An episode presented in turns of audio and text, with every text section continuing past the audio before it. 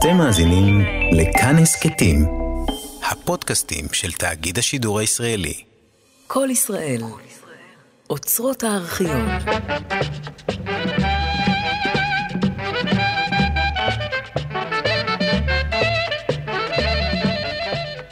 רחוב דיזנגוף, השעה עשר בערב.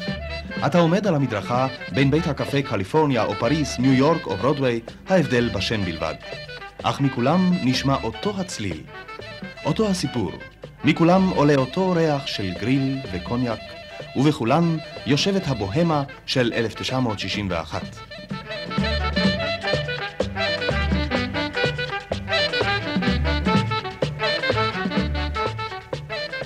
אנו מחזירים אתכם 35 שנה אחורנית אל הבוהמה של תל אביב הקטנה, של בתי הקפה שלג לבנון, אלטשולר ורצקי, אל ביתם של בת שבע ויצחק כץ.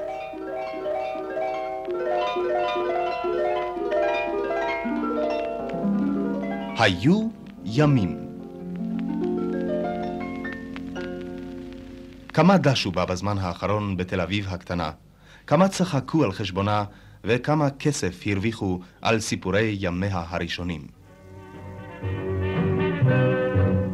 זה לא יחזור, זה איננו,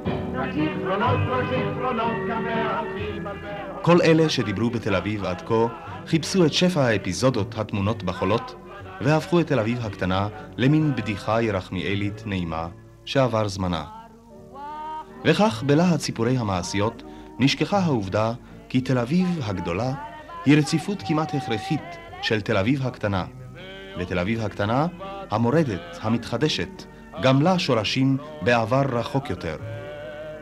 אחרי הרציפות הזאת ניסינו לעקוב, וכך הגענו אל ביתם של בת שבע ויצחק כץ, הבית ששימש אז ומשמש היום מקום מפגש של הבוהמה התל אביבית הראשונה לכל גווניה, ציירים, שחקנים, סופרים ואומנים שונים.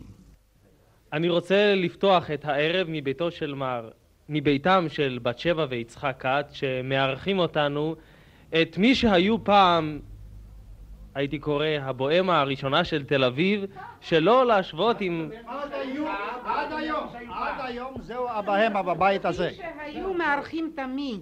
והייתי רוצה לשאול אולי אתכם, מה באמת היה הבית הזה, בית כץ? איזה מפגש היווה הבית הזה בשביל האנשים כאן? מר מרדכי ניומן. הבית הזה היה מפגש של אנשים שרצו משהו, שרצו מה שלא היה קיים. אבל לא ידעו משהו. קיים ויכוח מסוים מה זה המושג בוהמה, ויש יחס מסוים לבוהמה שהייתה אז, שיושבת כאן איתנו, לבין הבוהמה שישנה היום אתם קוראים לה כסית או כל מיני מקומות אחרים. בכל אופן, אני הייתי רוצה לשמוע מכם אולי את ההבדלים, מה היה ייחודה של הבוהמה אז? שלונסקי. אני אגיד לך, יש אדם שהוא בוהם מ-24 שעות, ויש אדם שהוא כל כך עסוק, שהוא רוצה להתפרק, אז הוא קצת בוהמי. אנחנו נורא עסוקים אז, אז קצת היינו בוהמים. היום אנשים אה, לא עסוקים באופן כל כך, אז הם בוהמים 24 שעות. אבל זה יהיה בהחלט לא נכון אם יחשבו שמה שאני אומר לא מסוגל להגיד איש הבוהמה של היום, אנחנו תמיד חושבים שאיתנו תמות חכמה, עמנו ימות יופי, עמנו ימות יושר ועמנו ימות, תמות תפארת. הדור של היום יש לו גם כן אפשרות להגיד את ההגדרה שהגדרנו אנחנו. גם להם יש מה לעשות, גם הם עושים, גם הם כותבים שירים טובים. הם באו לכאן כמעט כולם. השחקנית מרים ברנשטיין כהן והצייר יוסף זריצקי מזכיר מערכת הארץ ישראל פינקלשטיין והמשורר אברהם שלונסקי, משמאל מכסיפות שערותיו של הסופר משורר אביגדור המאירי, ולידו אלכסנדר דורון, מזכיר כללי של בנק לאומי המחייך לרעייתו שושנה, אותה הכיר בחבורה זאת. הנה אנדה עמיר והציירת ציונה טאג'ר, ברוך אגדתי וטובה הלפרין, מרדכי ניומן וברוך בן יהודה, מנהל גימנסיה הרצליה ורעייתו יפה. הנה נחום ודורה גוטמן, כולם מחייכים עתה, כאילו היו עומדים לפני מצלמתו המטילה אימה של אברהם סוסקין, שגם הוא בא לערב זה, אל ביתם של בת שבע ויצחק כץ. הציירת ציונה טאג'ר, המעלעלת ביומנה, פותחת בפרק הקשור בבית כץ, כפי שהצטייר בעיניה אז. אני רוצה לתת איזו תמונה מזמן ההוא. למשל, תמונה של משפחת חתולים, קראו להם הכצים, הכצלח. יושב יצחק כץ, על השולחן שם ציור של פלדי, אשר בשלו הרביצו מכות אחד עם השני, פרנקל ופלדי, והוא כותב יומן. בת שבע האידיאל שלה היה להיפטר מכל החברה. שושנה התאהבה בגורדונו ואמריקאי ולא ידעה במי לבחור. חזי השליכו אותו מהדלת ונכנס דרך החלון. המקי, המאירי, המאירי זה היה קומקום והוא היה מכה עליו, הקטינצ'ייניק. פלדי היה בינינו גם הצייר פלדי וגם לובין. לובין חיפש כל הזמן או תימניה או ערבייה ובדואית, אחרת לא רצה. אגדתי, זה היה לוח השנה ביד וחיפש אחר הפורים. רובין, רובין ביד אחת תמונה וביד השנייה היה לו צ'ק של 700 לירות. לאברהם שלונסקי יש לומר רבות בכל מה שקשור לחייה האומנותיים של תל אביב, ובייחוד כשמדובר בתיאטרון. תשמע, פה הזכירו את הקומקום של אביגדור אבירי, אני חושב שאם הוא מתנגד למה שאני אומר, תמחק את זה בשעת הבישול. אני אפריורי לא מתנגד. כן. כן, מר שלונסקי? כן. ובכן, אה, היה התיאטרון הסאטירי הראשון של אביגדור אמירי. כמו שאביגדור אמירי היה בהרבה דברים ראשון. אני לא תמיד אומר אה, אה, דברי ביקורת שלילית מפני ש... אני חושב כך, אני גם לפעמים מתלוצץ. מתלוצץ לתפארת ההלצה. וכשהיה קומקום, ובאנו, והיה בהחלט טוב, אבל אני מוכרח להגיד איזו חוכמה. אז אמרתי, קומקום? רד רד. אחר כך קרה מה שקרה, רגע, רגע קרה, רגע קרה מה שקרה.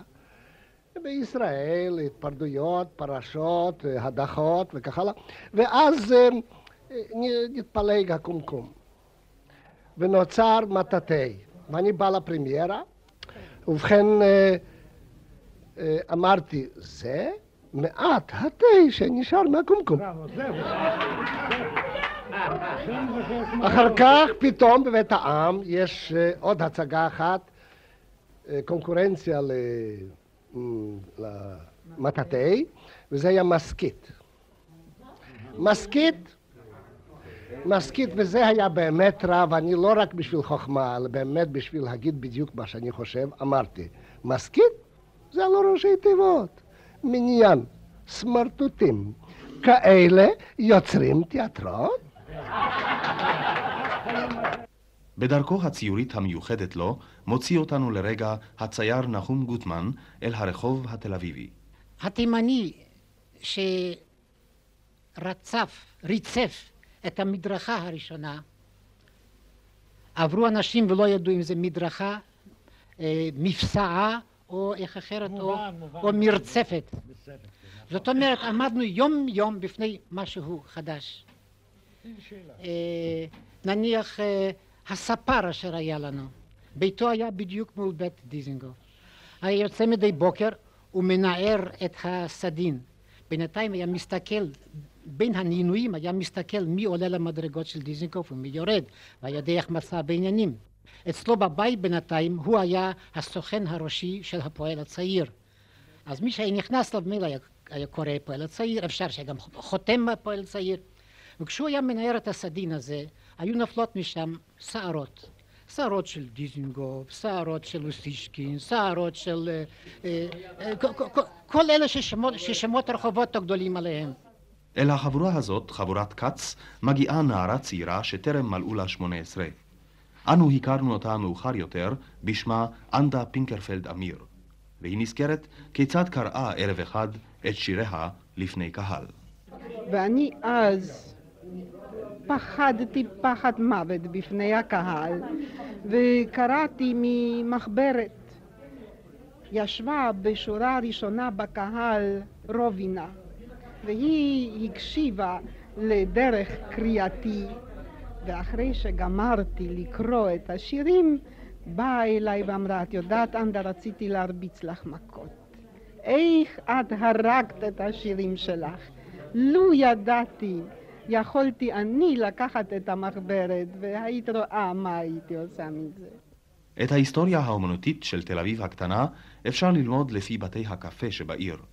כל פלג אומנותי מצא לו מיד בית קפה שלו, וכשהפלג עצמו מתפלג, מיד מצאו את עצמם שני הפלגים בבתי קפה שונים. לכן הפכו שמות בתי הקפה שמות נרדפים לקבוצות השונות בתל אביב. מסתבר מדברי אברהם שלונסקי. היה בית קפה שלג לבנון. שלג לבנון זה היה המאסף. זה היה אוטובוס מאסף. שם נפגשו כל אלה העושים ובלתי מרוצים, הבלתי מרוצים והעושים. איפה אתה מצאת את עצמך? אני מצאתי את עצמי תמיד בין אלה שמתוך שהם בלתי מרוצים הם עושים ומתוך שהם עושים וזה לא מוצא חן ביניהם הם בלתי מרוצים. והיה בית קפה אחר, היה בית קפה של אלטשולר. שם היה הפרס. שם היה הפרס ושם היה כמעט אהבת ישראל גדולה ביותר על על סמך הפפקלח על סמך הפפקלח. המרד הספרותי הגדול החל כאשר הגיעו מספר משוררים וסופרים צעירים למסקנה כי לא כל אדם שחיבר ספר בגיאומטריה או ערך מחקר על פסוק מאיוב הוא גם סופר. וכך נוצרה אגודת סופרים חדשה שהוציאה את הביטאון הספרותי המורד כתובים.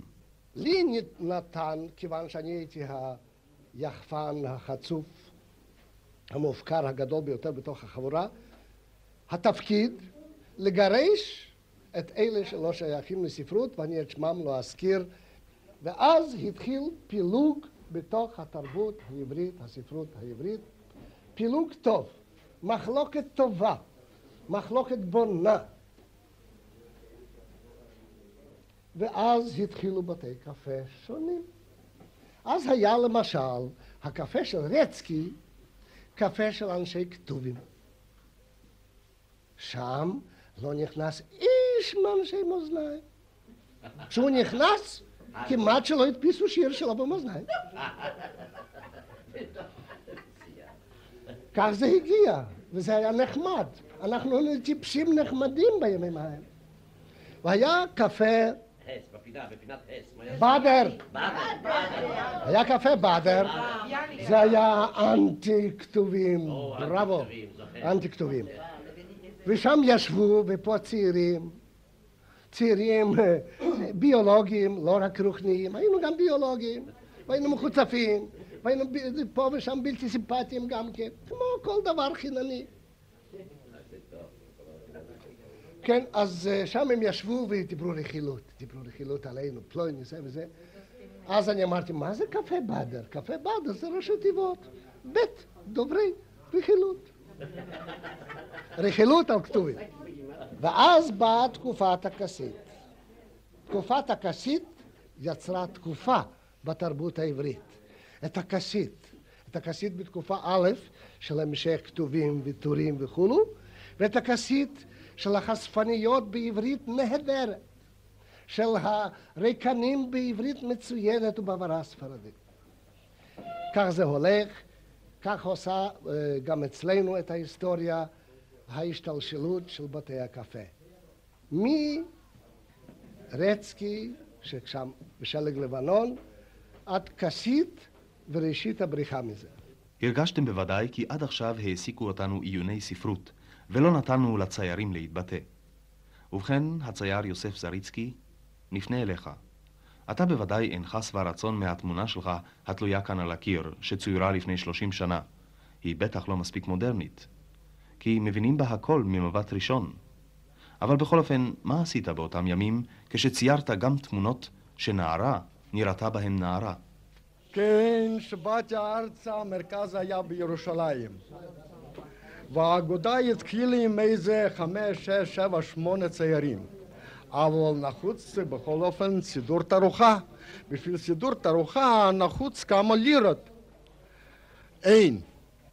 אני הולך למר פריזלנד המנוח, לקיש המנוח, ואני אומר להם שנחוץ לסדר את התערוכה במגדל דוד ואין כסף. כמה נחוץ לך כסף? אני אומר לו חמש לירות. אז בשביל זה אנחנו צריכים לדעת כמה יש אצלך באגודה חברים. אני אומר שמונה. אם יש אגודה של שמונה ציירים, אתה לא אף פעם לא תקבל ואתה אף פעם לא תעבור דרך הספרים. אם יהיה אצלך שלושים, אז יכול להיות הכל יהיה בסדר. אז אני הלכתי ברחבות וחיפשתי ציירים. אחד צבאי, אני ניגש אליו. מה אתה עושה? אני מצפה. אולי אתה רוצה לגשת לאגודה ולהירשם שם כחבר? הוא פשוט מאוד כשוק מקבל. אני אומר כן כן, תיגש תיגש, אני כמה פעמים כבר הלכתי לשם, הם לא רוצים לרשום אותי. אבל אם אתה תיגש, אתה תגיד שזריצקי אמר, אז ירשמו לך. אני רציתי רק לשאול אם כמה צבעים לא המשיכו מאז באמת לצייר מאז שנרשמו אצלך. בקיצור, מה להגיד לכם, במשך שנה אצלי כבר היו איזה ככה 25 עד 30. כן, מר יצחק כץ. אתה היית בזמנו אחד המבקרים הראשונים, נדמה לי המבקר בכלל הראשון בשטח אומנות. אתה תמשיך. כן, בעוונותיי הרבים, כן, אני עסקתי אז בביקורת. למה אתה עזבת את זה? Uh, משהתחלתי להבין שאינני מבין, ומשהתחלתי לדעת שאינני יודע לכתוב, חדלתי לכתוב, והתחלתי פשוט ללמוד ולרצות להבין. ובמידה שהרביתי להבין ולדעת את התורה של ציור, חדלתי והמעטתי בכתיבה. אמרתי, אני מעדיף להביט ולהסתכל בתמונה יפה, אני מעדיף ליהנות מהצגה טובה, שאחרים יכתבו יותר טובים ממני. אני, אני אהנה ממה שהם יוצרים. אני רואה אצלך כאן על הקיר אוסף של רוב האנשים הנמצאים כאן בחדר, כלומר של ציירים שישנם ושאינם איתנו. כיצד הצטבר האוסף הזה של תמונות אצלך כאן על הקיר? נדמה לי שחלק מהציירים התבייש שהוא פעם צייר בצורה כזאת. כל זה לא היה מקרי, וכל זה לא היה משום מרד או מעין מרד. כל זה היה התפתחות של הזמן, אשר נפרד מהעבר והתחיל בתקופה חדשה. אי אפשר להזכיר ציור מבלי להזכיר את ראש העיר, מאיר דיזנגוף, שהקים את מוזיאון תל אביב. נזכר יצחק כץ, המארח. צאו וחשבו, דיזנגוף ראש העיר. אדם היוצא בוקר בוקר על סוסו, רוכב על סוסו, עובר את רחובות העיר, ניגש ומסוגל בעצמו לנגב חלון, בעצמו מסוגל לקחת מטאטא ולטאטא מדרכה. כן. הברז פתוח. מסוגל פתאום, היות ובעוונותיי הרבים אני שימשתי לו יועץ כשמונה שנים בהרבה דברים, עד ששכחתי בכלל אם אני משמש לו יועץ לענייני, אה, לעניינים קונסולריים או לעניינים כלכליים. מסוגל היה גם פתאום בשש בבוקר, כשהתערב בלילה עם איזו מחשבה גאונית, לדפוק בחלון בשש בבוקר ולומר לי, אדון כץ, שמא תקום ונלך יחד ונדבר, והישיבה שלנו הייתה מתקיימת ברחובות תל אביב הקטנה אז, הוא על סוסו, אני מתהלך לצידו, ושנינו דנים בבעיות העומדות ברומו של עולמנו. לכן אותו דיזנגוף פתאום מתעורר בבוקר לאבות ואומר לי, אתה יודע, אני רוצה להקים מוזיאון. הוא היה מבין גדול בציור. עכשיו. והוא לא הבין בציור, יסלח לי מר דיזנגוף וזיכרונו לברכה, הוא לא הבין מאומה. הוא כל כך לא הבין שזה עזר לו להקים את המוזיאון. מפני שאילו הבין, לא היה מקים את המוזיאון. איך הוא בחר לו את התמונות? או, זה, זה, זה, זה היה מאורע מאחד במינו. דיזנגוף uh, מלאו לו 70 שנה, והיות הוא החליט שיש להקים מוזיאון, והיות הוא החליט שאין תקציב, אז יש לאסוף תמונות, אז הוא מציע לי שנצא יחד ונבקר אצל מכריו הרבים, ונאמר להם, רבותיי, היום מלאו לי 70 שנה. במקום שתשלחו לי פרחים, תנו לי מתנה למוזיאון. וככה הורדנו מקירות אצל אוסקר פישר את אוטרילו ואת שאגאל, אצל אחרים קיזלינגים ואחרים. אם כבר דיברנו בציור, הרי אי אפשר שלא להזכיר את החג המצויר של השנה המתחיל מחר, הוא חג הפורים, ואת הביטוי שמצא החג בנשפיו הנפלאים של ברוך אגדתי. אחת האטרקציות בנשפים אלה הייתה בחירת מלכת היופי. נזכר ישראל פינקלשטיין, היום מזכיר מערכת הארץ, ואז אחד מן השופטים בבחירת המלכה. היינו מתאספים בבית הזה ובוחנים יפה מאוד מי הן המועמדות הבאות בחשבון ואחר כך בנשף הזה השתדלנו לעשות תעמולה למועמדת המתאימה ביותר לפי דעתנו. עשינו תעמולה והיינו הולכים, כל בעל כרטיס היה רשאי לבחור. כך קרה שתמיד במי שאנחנו בחרנו, על מי שהמלצנו, נבחרה. ומי נבחרו אז? חנה פולני נבחרה. הגברת ויינשל. הגברת צ'רטקוב. הגברת דוקטור צ'רטקוב. כל הנשים האלה היו יפהפיות וגם נשים מלאות עניין. היא מובילת החלב. צברי. צברי. כן, מר אגדתי, מה אתה הגשת שי למלכות שנבחרו? מה אתה נתת להם? שום דבר, לא שלחו אותם לחוץ לארץ ולא הבטיחו להם שום דבר. הם רק באו לעירייה וראש העיר היה פוגש אותם ומברך אותם ומלביש להם את הכתר וזה הכל. להם נשיקה. כן, כן, כן. דיזנגוף לא נמנע מעשות זאת תמיד. פעם עשו לך משפט נדמה לי, או אתה תבעת מישהו למשפט מר אגדתי, מה היה בדיוק? אתה כבר שכחתי את המשפט הזה. אבל אנחנו זוכרים אותו ורוצים לשמוע עליו. משפטים כאלה. מה זה שמישהו סיפר שאני מוציא את הכסף לחוץ לארץ ונוסע לריביירה והכל. נו, ולכן היה משפט, והמשפט קבע שהאנשים האלה צריכים שבועיים לשבת בבית הסוהר. אז אני אחרי כן הלכתי ושילמתי את הקנס, ושם או לא ישבו, לא רציתי שמישהו יישב בגללי. קיבלתי סיפוק, ובזה נגמר. הן בחג הפורים והן בשאר ימי החג נתבלטה בתל אביב דמות רקדן ידוע בשם יצחק חזין. עם היותו סוחר, הרי עד היום חייו של יצחק חזין קשורים בחיי האומנות של תל אביב. לצערי הגדול, בשביל להרוויח את לחמי, אני צריך לעבוד. אבל חצי יום אני רוצה להיות עם אמנים, סופרים, רקדנים. ליבי שייך להם, אינני יודע אם ליבם שייך לי, אבל אני איתם, אני רוצה להיות איתם. הארץ שאני באתי לפני 40 שנה הייתה כולה שירה. אבל אני, אתה, אתה הצטיינת בתור רקדן, איך? רק רגע אחד. תשאל אותו מה התפקיד היה שלו בריקוד, תשאל אותו. היה לי תפקיד ורקדתי שמה בתור אישה שזורקים אותי דרך החלון. ואחר כך הקהל היה רץ אחרי הקוליסות לראות אם אני באמת לא קיבלתי מכות. וכך מתחילים אנו להגיע לסיכומי דברים של אותה תקופה. הצייר נחום גוטמן קורא לאברהם שלונסקי לשבת לידו, ואומר לו כי לדעתו מהלך חיי האומנות בתל אביב לא התבטא בבתי הקפה, כפי שנאמר בתחילת הערב, אלא ינק משורשים אחרים לגמרי. תל אביב הייתה קטנה, הים היה גדול, חול רב מסביב, ושמיים ראו, בכל בית ראו את, את תחילת כיפת השמיים, מתחילתה עד סופה. בתוך השממה הגדולה הזאת, בא איזה קיבוץ של אנשים שהתחיל כל דבר מחדש.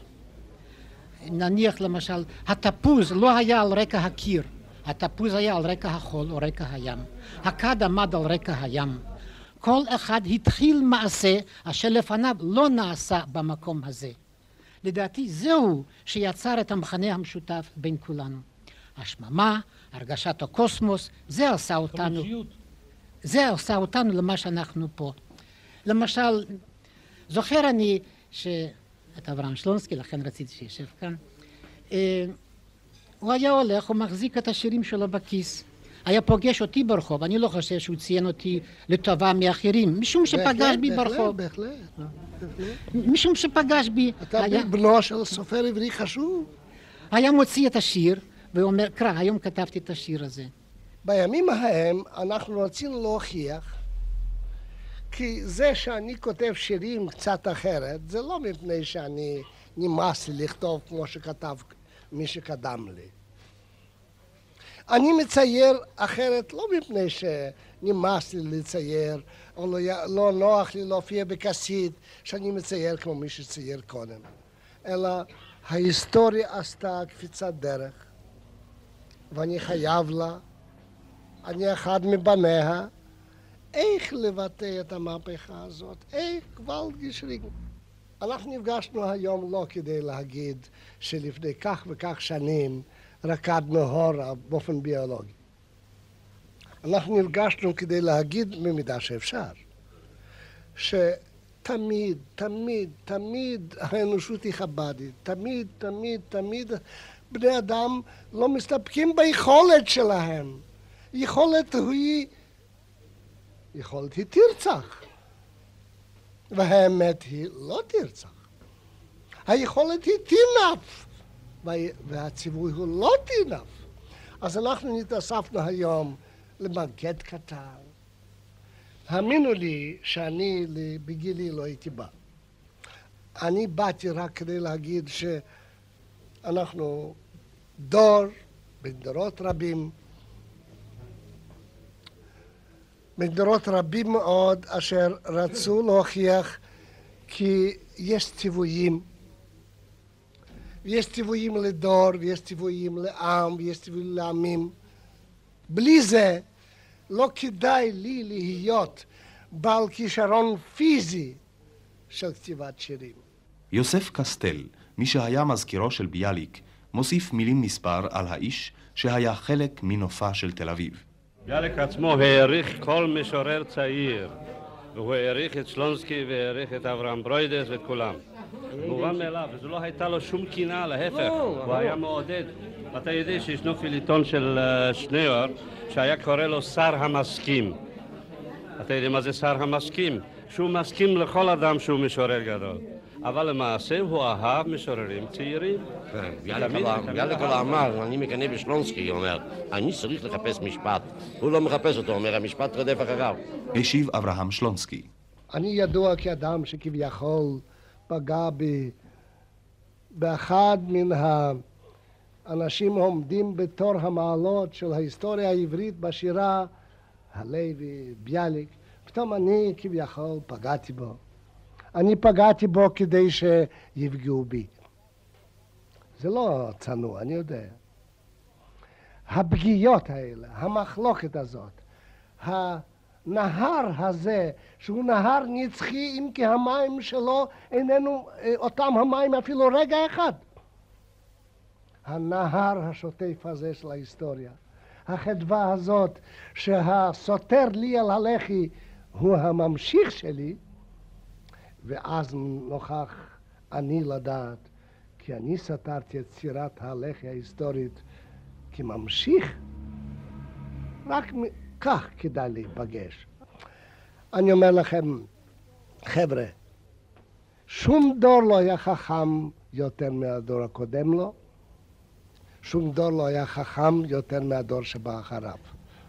אנחנו חייבים להיות יורשים מתוך מרד, מורדים מתוך הסכמה לירושה.